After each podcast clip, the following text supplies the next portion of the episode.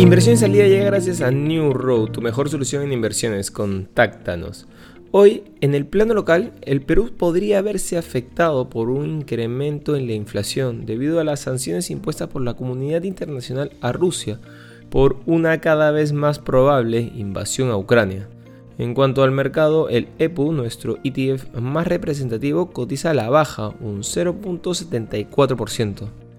En los mercados internacionales, Wall Street se prepara para el final de la temporada de beneficios corporativos. La temporada de resultados ha sido sólida hasta ahora.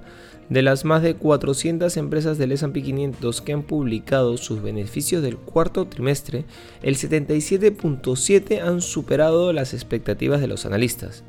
En cuanto a los índices hoy, el Dow Jones cae un cero punto seis por ciento en la apertura y el ese and pe quinientos y el Nasdaq abren con caídas del cero punto cuarenta y seis por ciento y un cero punto ochenta y seis por ciento respectivamente.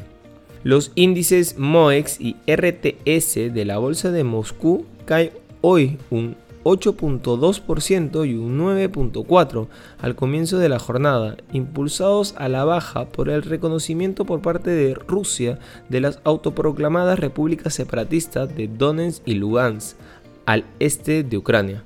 Por otro lado, entre los sectores que más se podrían beneficiar con la tensión bélica entre Rusia y Ucrania, los grandes ganadores de la volatilidad que genera un enfrentamiento como este son en gran medida el gas y el petróleo.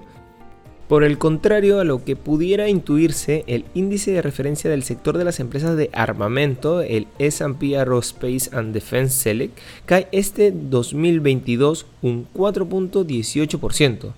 Otro sector interesante son los bancos, que están despertando en bolsa tras años de correcciones, ya que les beneficia el entorno de crecimiento económico, aumento del retorno de los bonos y proyecciones favorables de un margen de intereses a cuenta del aumento del coste del dinero.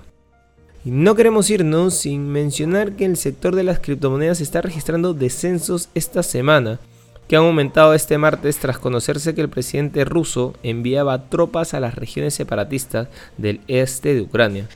Otro dato negativo para las criptos es que Morgan Stanley ha calificado Ethereum de representar un mayor riesgo de inversión que el Bitcoin.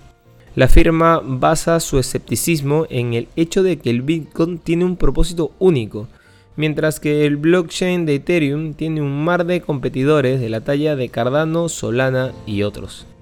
Estas han sido las noticias más importantes de hoy, martes veintidós de febrero del dos mil veintidós. Yo soy Eduardo Ballesteros, que tengas un feliz martes.